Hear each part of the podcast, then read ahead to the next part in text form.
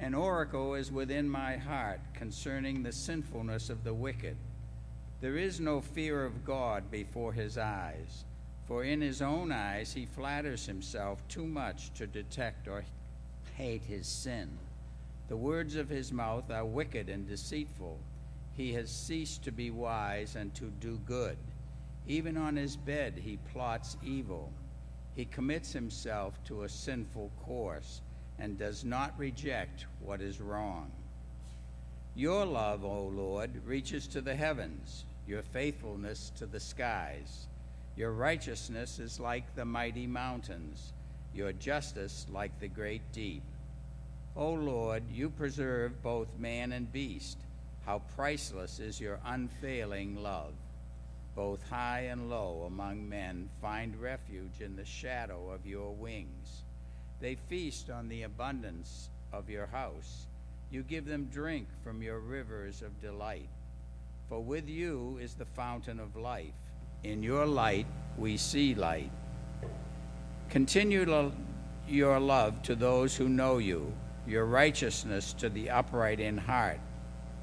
May the foot of the proud not come against me, nor the hand of the wicked drive me away. See how the evildoers lie fallen, thrown down, not able to rise. The word of the Lord. We are drawing near uh, to the close of our summer series in the book of Psalms called Walking with God in the Meantime, the Christian Life Through the Lens of the Psalms. And next Sunday, Pastor Daggett is going to wrap that series up for us.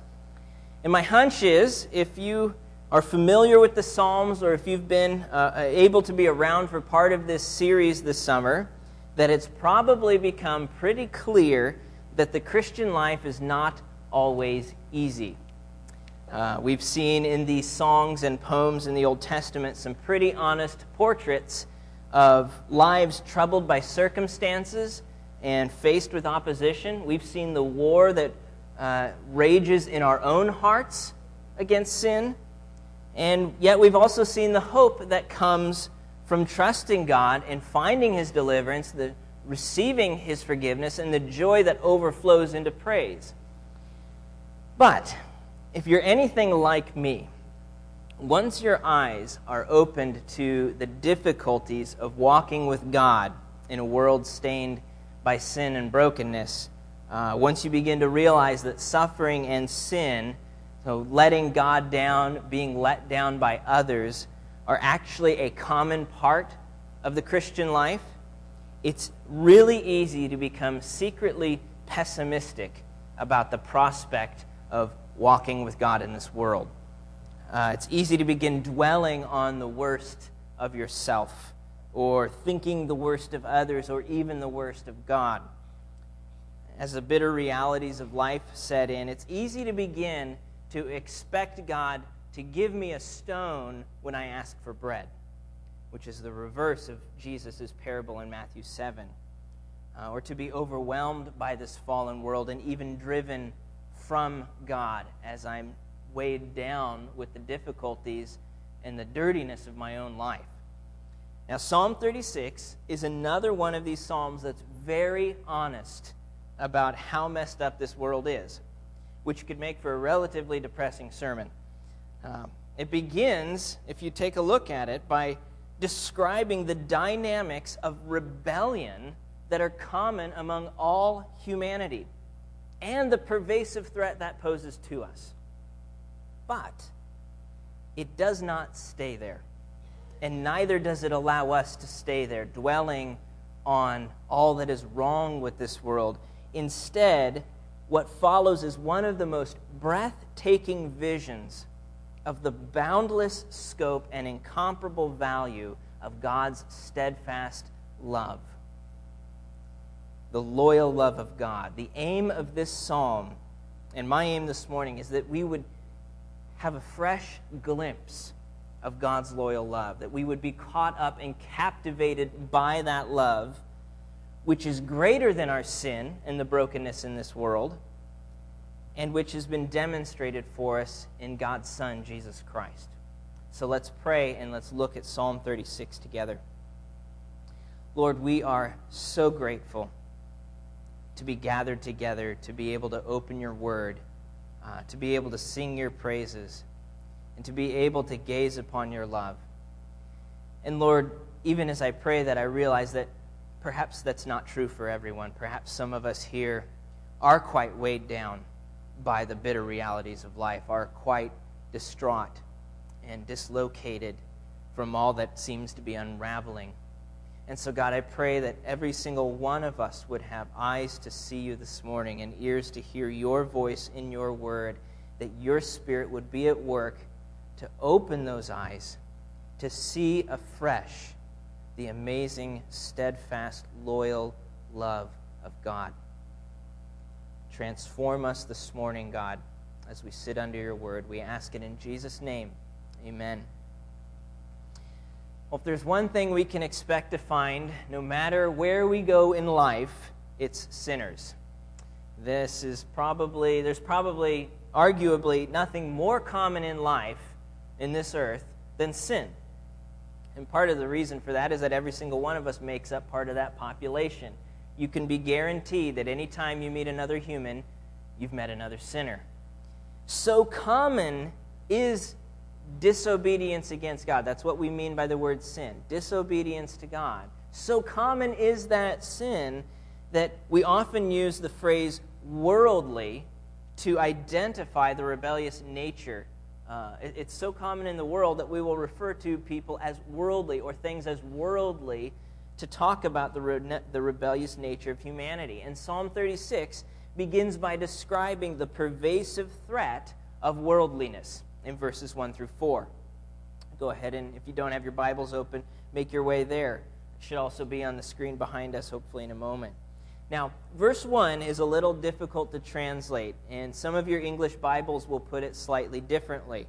Uh, I think the N I V captures the idea well here.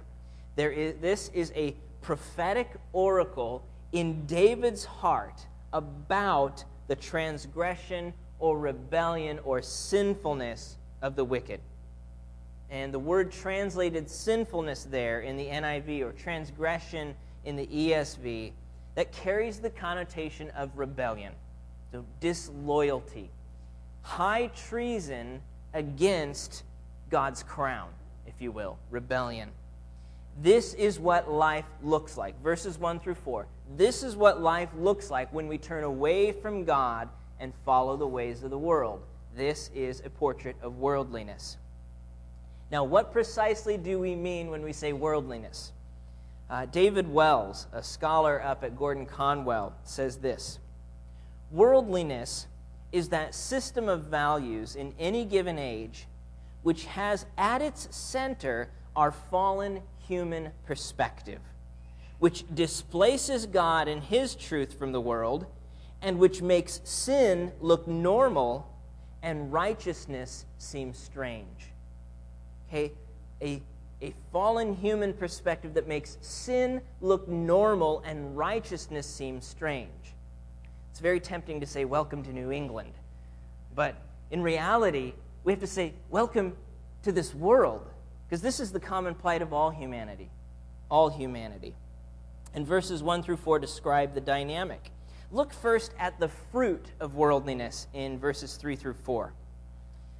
We have hurtful and deceptive speech. His words are trouble and deceit. He's tearing down, destroying, taking advantage, deceiving. We have foolish and sinful behavior. He has ceased to act wisely or to do good. His intentions are malicious. He goes to bed thinking about who he's going to take advantage of tomorrow. Okay, he plots evil, trouble while on his bed. He gives his allegiance and his energy to a course of life that's only going to destroy him in the end, in a sinful course, a way that is not good. In essence, he does not reject evil. He does not look at evil and say, that's wrong. Instead, he approves of it. He joins in it. He does not reject evil. Now, why? Where does all of this come from? That's the fruit of worldliness. What's the root? It all flows out of verse two. for in his own eyes he flatters himself too much to detect or hate his sin. Too much to detect or hate his sin. In a word, arrogance. He flatters himself in his own eyes. He is so proud, so arrogant, that he's unable to see his sin for what it is and therefore treat it the way it deserves to be treated, with hatred. If, if I love God, I should hate what God hates, and that's sinful behavior. But he can't see it. He loves himself and his way of life too much to even entertain the option that something might be wrong with it. And so he's kind of like a man who, who looks into a mirror and sees a cancerous growth on his face, but then concludes there must be something wrong with the mirror because that can't be true of me. He's blinded. He thinks so much of himself he can't even see clearly what's deadly and dangerous and what's dishonoring to God. Such is what pride does. It fuels all sorts of ungodly behavior. But the essence of worldliness comes in the second half of verse one. We've seen the, the fruit of it. We see the root of arrogance there. But the essence, the way we sum it up here in the second half of verse one, there is no fear of God before his eyes. His eyes are too busy flattering himself to see God for who he is, in verse two. So there's no fear of God before him. Now, what does it mean to fear God? Fearing God is basically the opposite of worldliness. So if worldliness means uh, allowing our own fallen, sinful perspectives to give us the grid for evaluating life and choosing how to live, fearing God is treating, means first recognizing that he's God and we're not, and second, that he alone has the right to decide what is right and wrong and the authority to punish those who disagree. That's fearing God. It's recognizing God's the one in charge, and I, mo- I owe my allegiance and joyful submission to him. Sometimes fearing God means dread. It means what we usually mean by the word fear, as is in the case here. For those who are rebelling against God in a high-handed, you know, thumbing their nose at him, continuing in their way of life, they ought to be in dread. They ought to be in dread. He has the power and authority to establish his reign and to punish those who rebel.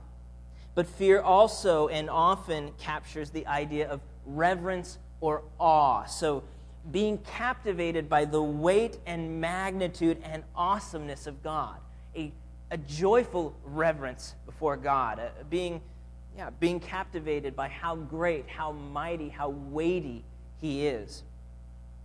The failure to fear God is the essence of worldliness and rebellion. The failure to fear God is the essence of worldliness and rebellion. This is how the Apostle Paul summed up his description of the universal guilt and sin of all humanity in Romans three eighteen. In, in Romans three ten through eighteen, Paul cobbles together a list of Old Testament scriptures in order to describe how wicked everyone on earth really is. And his capstone, his summary conclusion of that is Psalm thirty-six two. There is no fear of God before his eyes. Paul's point in Romans three is that what Psalm thirty-six says about the rebellious here is true of everyone on this earth. Everyone. All of us have turned our backs on God in one way or another. All of us are guilty before him. Everyone has in some way allowed this world to shape our thoughts, our lives, at the expense of God's holy word, and therefore we're deserving of God's holy wrath. Again, there's arguably nothing more common in this earth than sin, than disobeying God. That is a dreadful and depressing reality. That is what we have to work with left to ourselves. And it's not pretty. But again, that's not where Psalm thirty-six leaves us. It shows us how bad it is, how bad it can get. It does not leave us there.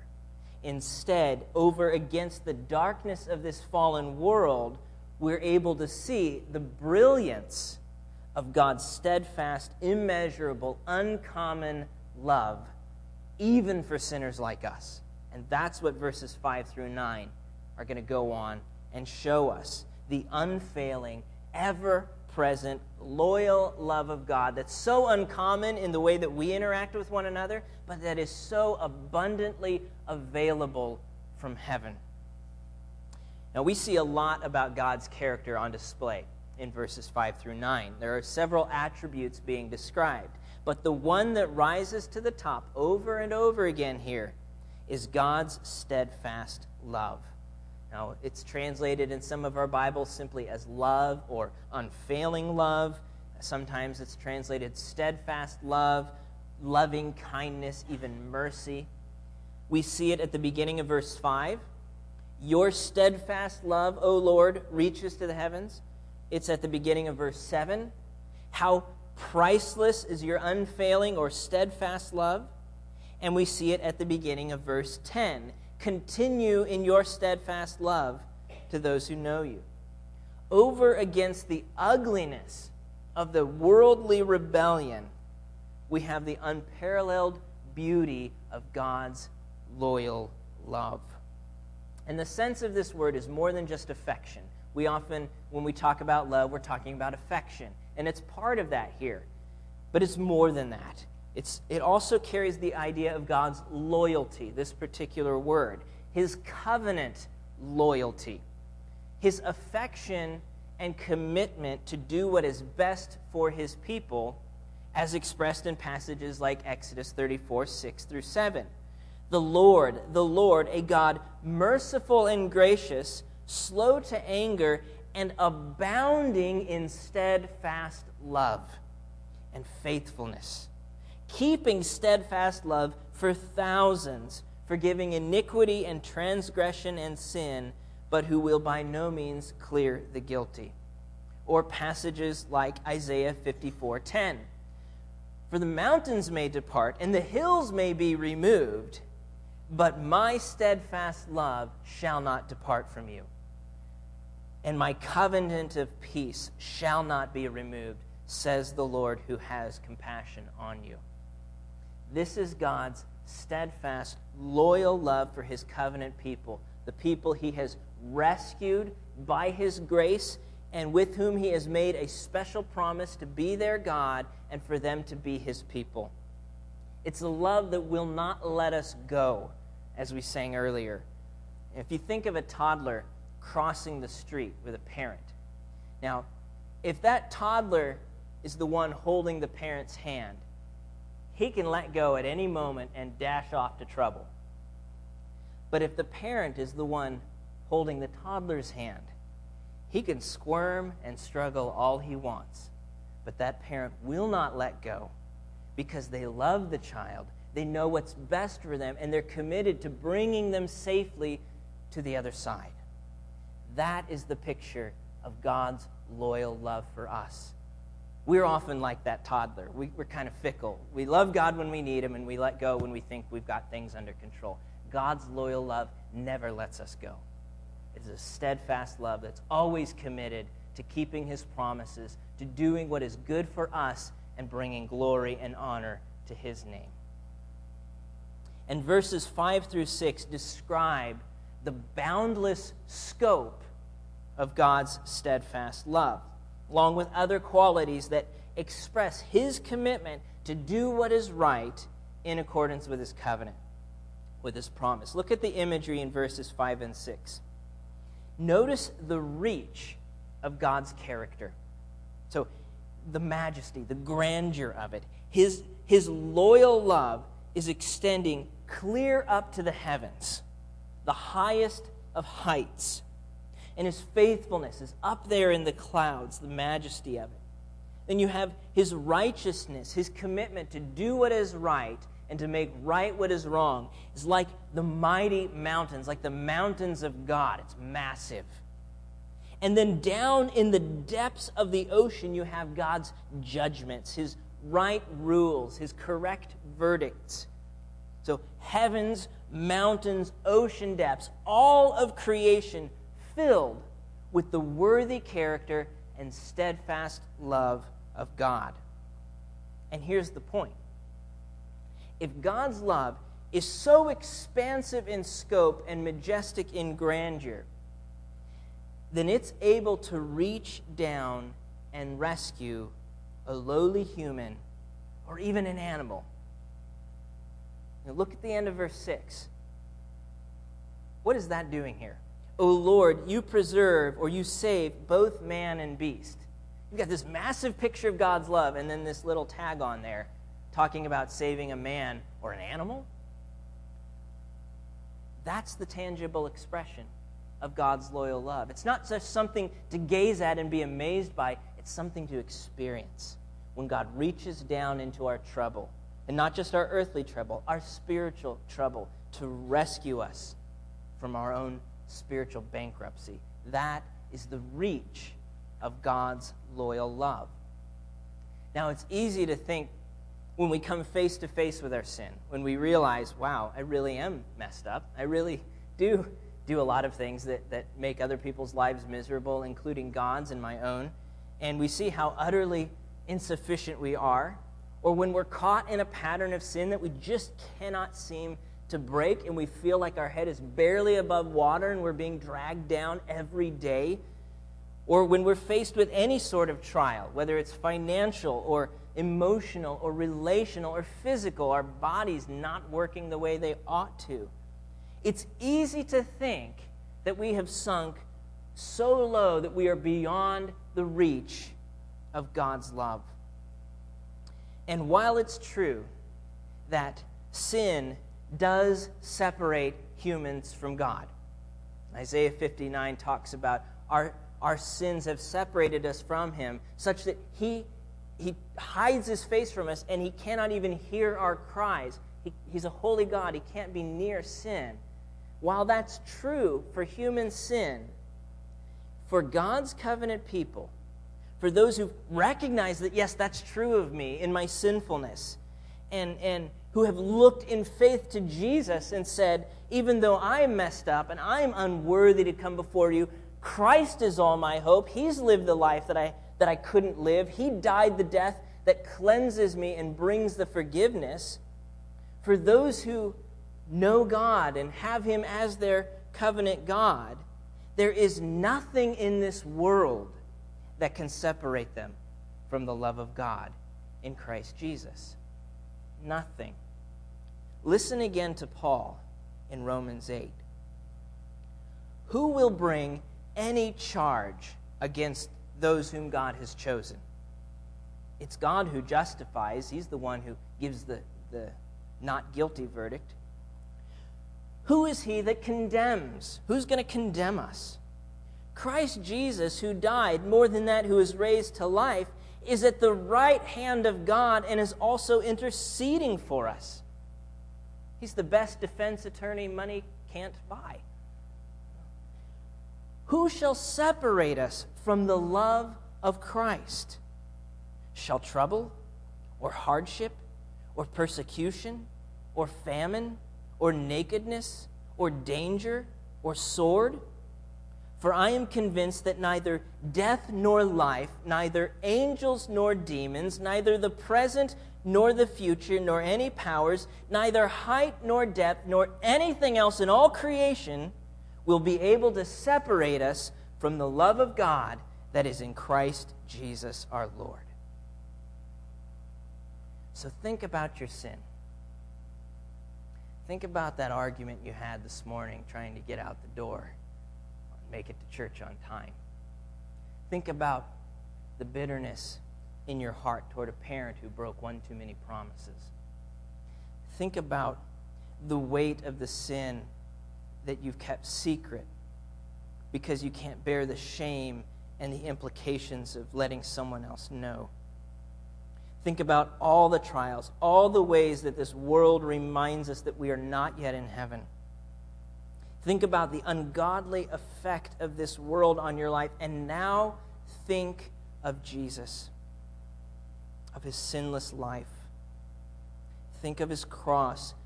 the pain, the shame, the sin poured out on him. Think of his resurrection and his victory. Think of his intercession for you at the right hand of God at this very moment. So defending us from the accusers in our lives, from the accusers in our hearts, from Satan himself, saying, no, this one's mine. I bought him with my own blood. Think about the steadfast love of God that will not let us go. That is the boundless scope of God's loyal love for his people. It will not let us go. And not only is God's love massive and expansive, it is also incomparably worthy. It's of incomparable value, priceless. And that's what verses seven to nine show us. How priceless is your unfailing love, how precious. You cannot quantify the value of God's steadfast love. And that value is described in several ways. First, by the protection and the security that we find in God's love. He is a shelter for his people. They find refuge in the shadow of his wings. So kind of like the picture of a mother bird prof- uh, protecting her children from the wind and the storm. That's the picture of God's love covering us, protecting us from all that this world throws against us. No other love does this. God's love is an uncommon love. Not the love of a spouse, not the love of a friend or a family member. No other love is able to shelter us from life's storms like this, because only God is both powerful enough to control the storm and compassionate enough to carry us through it, such that all his purposes are accomplished for our good and his glory. So we see the value of God's love in its protection. We also see the priceless value of God's love in terms of his abundant provision. Verse eight, the imagery here is lavish. They feast on the abundance of your house. You give them drink from your river of delights. I don't know what that is, a river of delights, but I want it. That sounds amazing. The picture here, it's just this lavish provision of God. And this portrait takes us both back to creation and also forward to God's new creation. The word translated delights here, river of delights, is the word Eden, the same name given to the garden of God at creation. What a picture of God's abundant provision.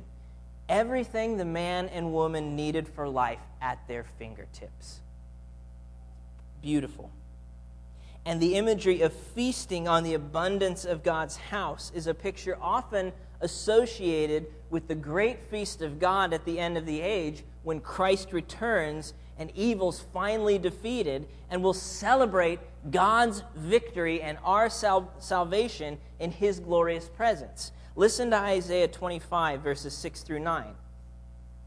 On this mountain the Lord Almighty will prepare a feast of rich food for all peoples, a banquet of aged wine, the best of meats and the finest of wines. On this mountain he will destroy the shroud that enfolds all peoples, the sheet that covers all nations. He will swallow up death forever. The sovereign Lord will wipe away the tears from all faces. He'll remove the disgrace of his people from all the earth. The Lord has spoken. In that day they will say, surely this is our God. We trusted in him and he saved us. This is the Lord, we trusted in him.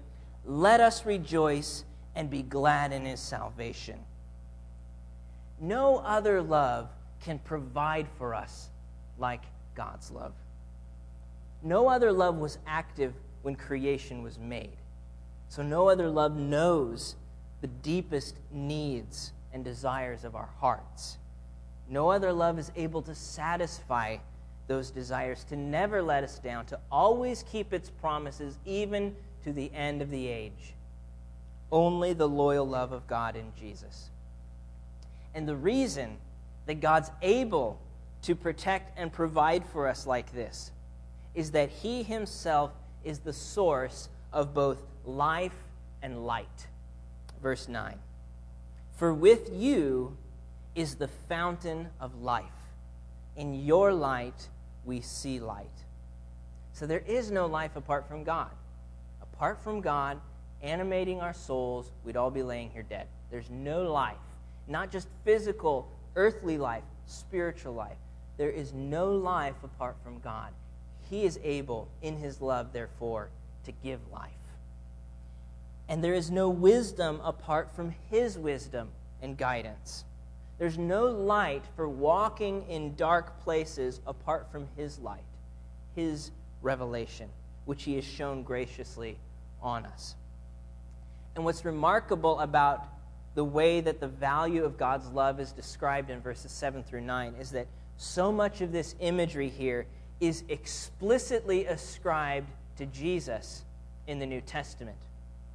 Second Corinthians four six, for God who said, let light shine out of darkness, has made his light shine in our hearts to give us the light of the knowledge of the glory of God in the face of Jesus Christ. John one four, in him, Jesus, was life, and that life was the light of men.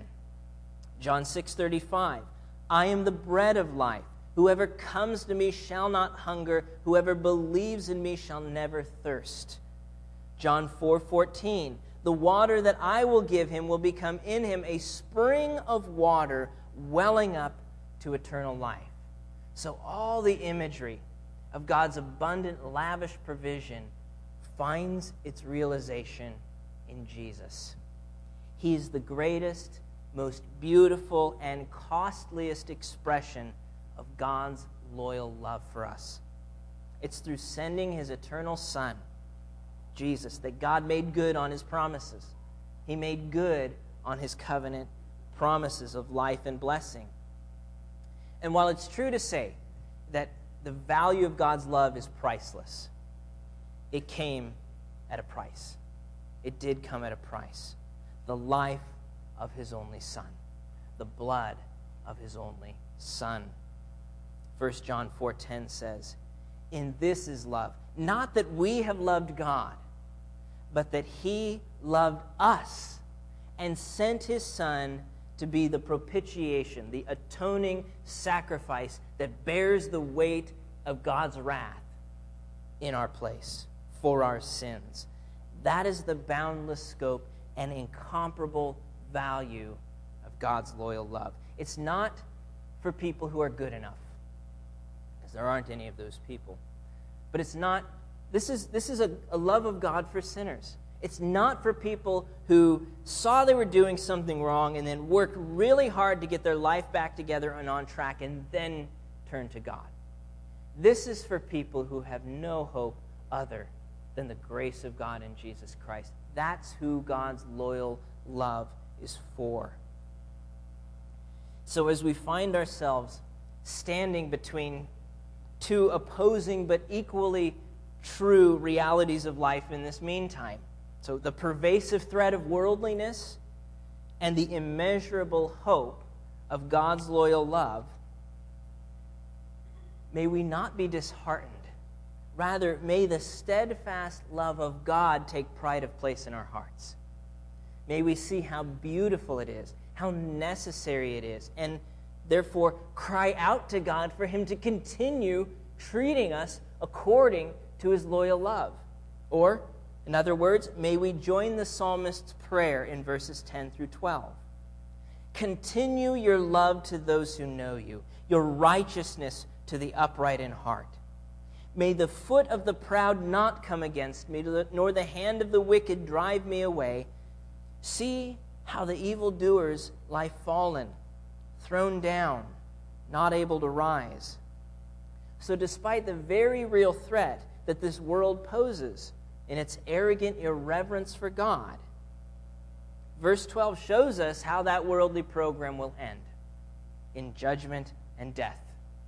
Picture of corpses strewn across the battlefield.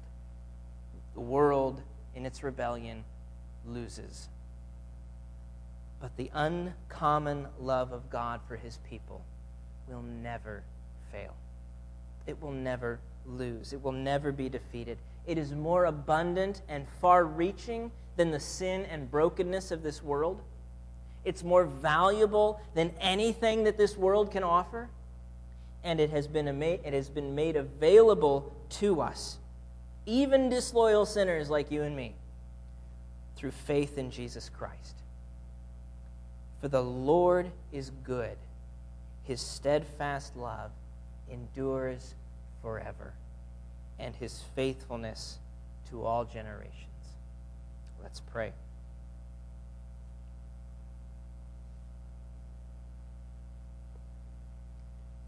Lord, grip us with your love. It is so easy to be distracted by our sin, by our trials, to be weighed down. Lord, I feel it. Grip us with your love. Take our eyes off of ourselves and put them on you and your amazing love for us in Christ. Lord, I pray out of your glorious, your glorious riches that you would strengthen us with power through your Spirit in our inner being, so that Christ may dwell in our hearts through faith. And I pray, God, that we, being rooted and established in love, may have power, together with all the saints, to grasp how wide and long and high and deep is the love of Christ, and to know this love that surpasses knowledge, that we may be filled to the measure of all the fullness of God. We ask it in Jesus' name. Amen.